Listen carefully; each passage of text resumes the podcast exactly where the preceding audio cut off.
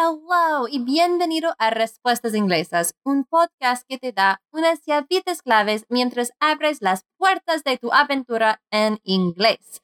Soy la presentadora Sarah con Language Answers y quiero decir hola, hola y hola. Es tan buenísimo finalmente estar de vuelta en el episodio de hoy, en episodio 74 os daré unas noticias buenas y tristes de por qué me he ido por tanto tiempo y qué va a pasar con el podcast. Y luego hablaremos sobre el vocabulario inglés de las mascotas. Y finalizaremos este episodio con dos, dos consejos culturales finales sobre Lesotho. Entonces, let's get started.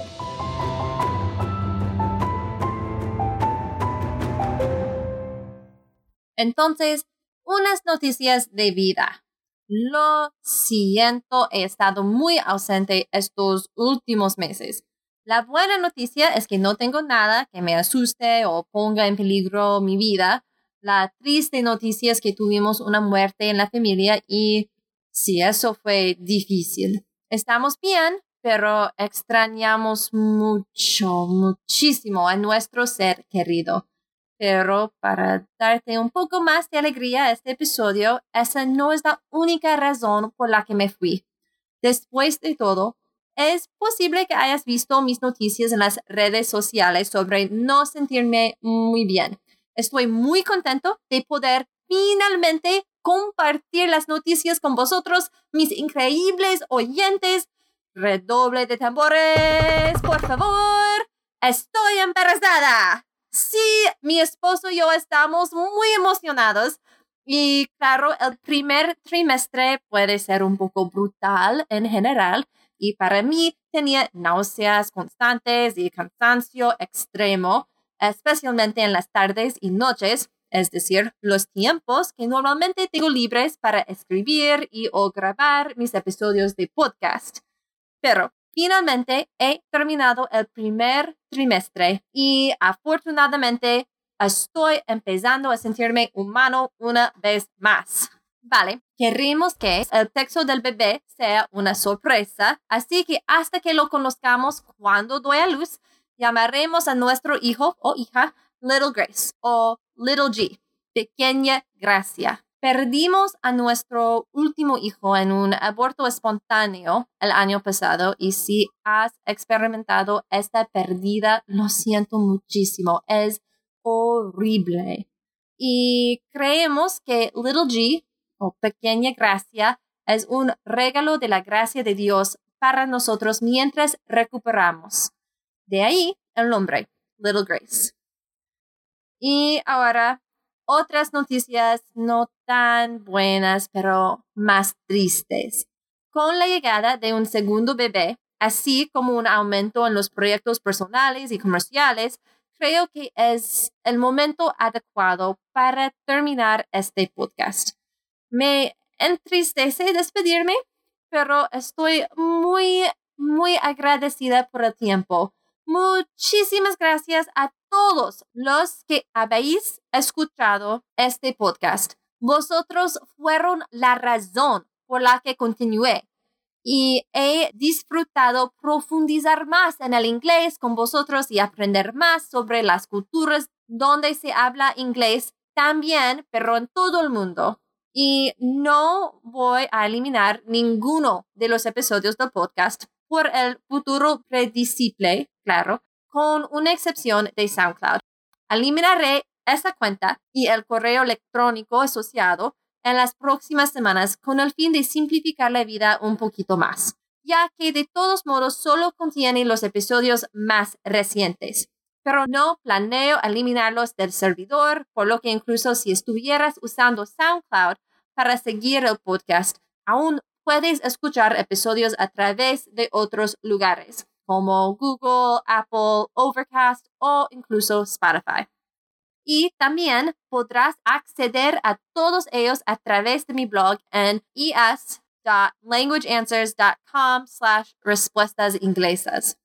Espero que este podcast haya sido y sea una ayuda para vosotros en vuestra travesía de idioma. Entonces, con todo eso dicho, vamos a la parte principal de nuestro episodio, el vocabulario de las mascotas. Vale, decidí que este episodio debería ser un poco más ligero, así que hoy vamos a discutir el vocabulario clave cuando hablemos de nuestros miembros peludos favoritos de la familia, nuestras mascotas. Y primero hablamos sobre algunas de las mascotas o pets más comunes y, claro, las no tan comunes también. Tenemos un gato, cat, un gato, cat, y un perro, dog, un perro, dog, un pájaro, bird, un pájaro, bird, y un conejo, rabbit, un conejo, rabbit, una gallina, chicken, una gallina, chicken, eh, un gallo y un gallo, rooster, un gallo, rooster, una tarántula, tarantula, una tarántula, tarantula. Y sí, hay gente que quiere tener una tarántula como mascota. No lo entiendo, pero ah, está bien. Una serpiente, snake, una serpiente, snake, un pez, fish, un pez, fish. Y una nota, en inglés no diferenciamos entre pez y pescado. Ambos términos son simplemente fish. Un caballo, horse. Un caballo, horse. Una vaca, cow. Una vaca, cow. Una oveja, sheep. Una oveja, sheep. Un chinchilla, chinchilla. Un chinchilla, chinchilla. Y con esta palabra, el género de la palabra es importante, porque el chinchilla se refiere al animal, mientras que la chinchilla se refiere al pelaje del animal. La llama, o llama, la llama, llama, un hurón, ferret, un hurón, ferret, un hamster, hamster, un hamster, hamster. Y mi familia no tenía suerte con las mascotas de hamsters. Un gerbo, gerbo, un gerbo, gerbo. Y una tortuga, turtle. Una tortuga, turtle. Vale. ¿Y qué hay de su comida o juguetes básicos? Para esta próxima sección solo me enfocaré en esas cosas de los perros y gatos. Y es simplemente porque no sé lo suficiente sobre los otros animales. Lo siento. Pero tenemos la comida, ¿sí? Entonces la comida para perros o el alimento para perros en inglés es dog food. Dog food. Y la comida para gatos o el alimento para gatos es cat food cat food, más simple. La comida húmeda es wet food. La comida húmeda es wet food. Y tengo entendido que también puedes escucharlo en español como comida de lata, ya que solía venir siempre en una lata. Ah, también tenemos el pienso o dry food, el pienso, dry food. Y otras opciones en español de las que he oído hablar son comida de pienso, comida de bolsa, ya que viene en bolsa, y comida a granel. Pero el nombre más común por lo que encontré es pienso. La comida casera, la comida casera, homemade food, homemade food, y hay un movimiento creciente para hacer comida y golosinas para sus mascotas en casa. ¿Lo he probado? No. Pero si lo has, cuéntame cómo te fue. Y claro que sí, la golosina es dog treat. La golosina es dog treat. Y hay otras cosas, sí, como juguetes o algo como así. Entonces, para los perros hay un hueso, un hueso, bone, y una pelota de tenis, tennis ball, una pelota de tenis, tennis ball. Y para los gatos hay una caña de juguete para gatos o cat toy rod o también decimos cat wand. Una caña de juguete para gatos, cat toy rod o cat wand. Un juguete ratón, toy mouse. Un juguete ratón, toy mouse. Y un árbol rascador para gatos, cat tree, un árbol rascador para gatos, cat tree. Y en los Estados Unidos se supone que un árbol para gatos viene con un rascador, aunque a veces hay que especificarlo. Y finalmente, para los perros tenemos una cucha o una caseta, y en inglés se dice doghouse. Doghouse, una cucha o una caseta doghouse. Y eso es todo por el episodio principal de hoy. Avísame si has oído hablar de otros términos para estos artículos o si tienes consejos sobre el vocabulario en inglés o español para cosas aún más relacionadas con las mascotas. Todavía voy a mantener mi correo electrónico de contact at languageanswers.com. Entonces puedes enviarme un correo aunque ya se acabó respuestas inglesas.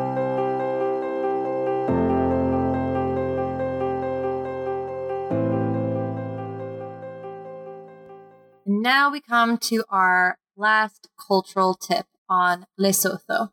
And because this is the last episode and I hate having loose ends, I'm going to do two cultural tips on Lesotho in this episode just to make sure we finish Respuestas Inglesas correctly. So we'll start with their national holidays and then cover three unique traditions. And of course, to save on time and to avoid extreme repetitiveness, here's a quick list of their global national holidays that many other countries also celebrate and or which we have already covered in other episodes, so I won't get into too much detail for these ones. Although I have included some interesting tidbits uh, for further context for Lesotho. There's New Year's Day, which is always celebrated on January 1st. Good Friday. Uh, this year it was April 15th, as it is always the Friday before Easter. There's Easter Sunday, which was April 17th, with Easter Monday being the following April 18th. It's always the Monday after Easter. And technically, for Lesotho, Easter Sunday is not a national holiday, but it is difficult to have Easter Monday without it. Now, Workers' Day is May 1st, always, and this is also known as the UK's May Day or the US's Labor Day. Ascension Day, which was May 26th, as it is always 39 days after Easter Sunday. And then they have Christmas Day, which is always December 25th, and Boxing Day, which is always December 26th. So let's get into their four unique holidays. There is Moshosho, the first day, and I apologize if I butcher any of these names and this is always celebrated on March 3rd. King Moshoeshoe I reigned from 1822 to 1870 and is viewed as the father of Lesotho. He founded Basutoland and was able to keep his country from being absorbed into other ones even after it became a British colony. While his exact date of birth is unknown, sometime in 1786, this holiday celebrates him by remembering his death, March 11th, 1870. The second holiday is Africa Day, which is always celebrated on May 25th. Also known as African Unity Day, this holiday is celebrated in several countries in honor of the founding of the OAU, the Organization of African Unity, on May 25th, 1963. True, it's not a unique holiday to Lesotho, but I don't think we've covered it yet, and so I wanted to make sure we talked about it. The day is meant to celebrate the people and governments of Africa and their accomplishments. So, how did this day get started? Well, in 1963, 30 of the 32 independent African states met in Addis Ababa, Ethiopia, and founded the OAU. The organization's goal is to bring freedom, independence, and change. It created its own successor, the African Union, or the AU, in 2002, and there are now 55 African states in it. If you want to learn more about the AU, I have included a link to more information on their website in the show notes. The third holiday is the King's birthday, which is always July 17th. And as the name would imply, this holiday celebrates the birthday of Lesotho's current king, King Letsie III, who was born on July 17th, 1963.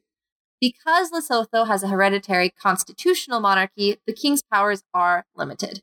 Now, while Letsie III did replace his father, Moshoeshoe II, from 1990 to 1995 as king, he replaced his father permanently as king after Moshoeshoe II died in a car crash in 1996. Letsie III was crowned king on October 31st, 1997. And lastly, we have Independence Day, always celebrated on October 4th. And this celebrates Lesotho's independence from Great Britain on October 1st in 1966.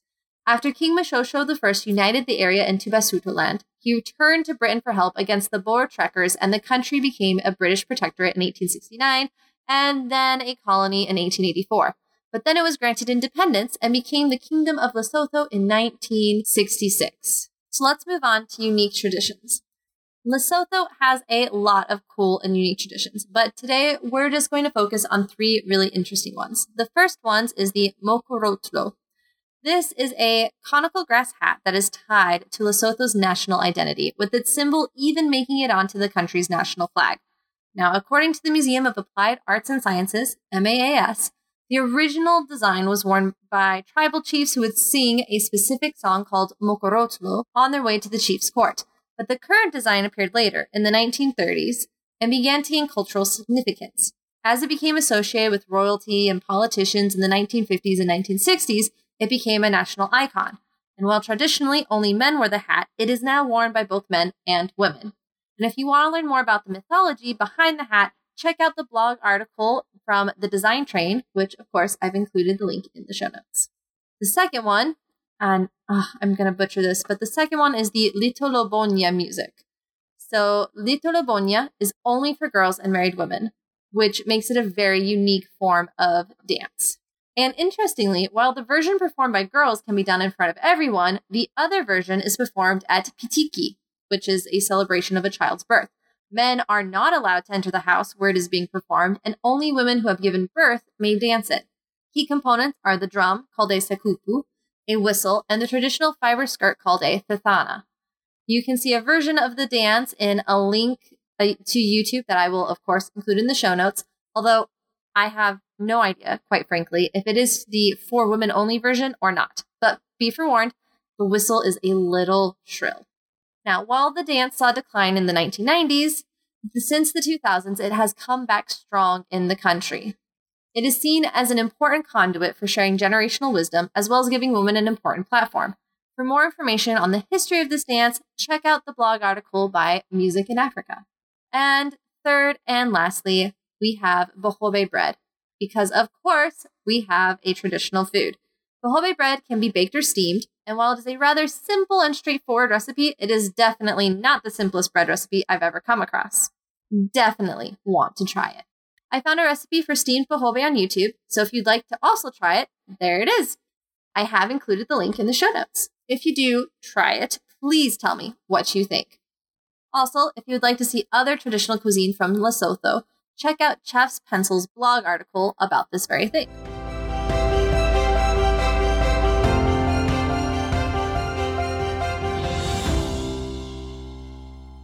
Y eso es todo por hoy por el podcast de Respuestas Inglesas. Otra vez, muchísimas, muchísimas gracias por escuchar y no olvides consultar las notas del podcast para los enlaces de los recursos utilizados para este episodio. Y si prefieres leer una transcripción aproximada del episodio, puedes visitar el blog también. Y si te gustó este episodio, házmelo saber. Y si te gustó el podcast, también, por favor, házmelo saber y deja un comentario positivo. Me encantaría ayudarte en tu travesía de inglés. Así que si tienes alguna pregunta sobre el episodio de hoy o otros episodios o incluso sobre la cultura o la gramática inglesa, puedes contactarme en contact at languageanswers.com o visitar mi sitio web para obtener más información en www.languageanswers.com. También puedes ponerte en contacto conmigo en relación con mis servicios de traducción de español a inglés, redacción técnica, edición y creación de contenido en inglés o incluso consultas de idiomas y tutoría para ti o tu negocio. Recuerda, aprender un idioma es una travesía para toda la vida. Entonces, embrace it, enjoy it, and share it. Adiós y que Dios te bendiga.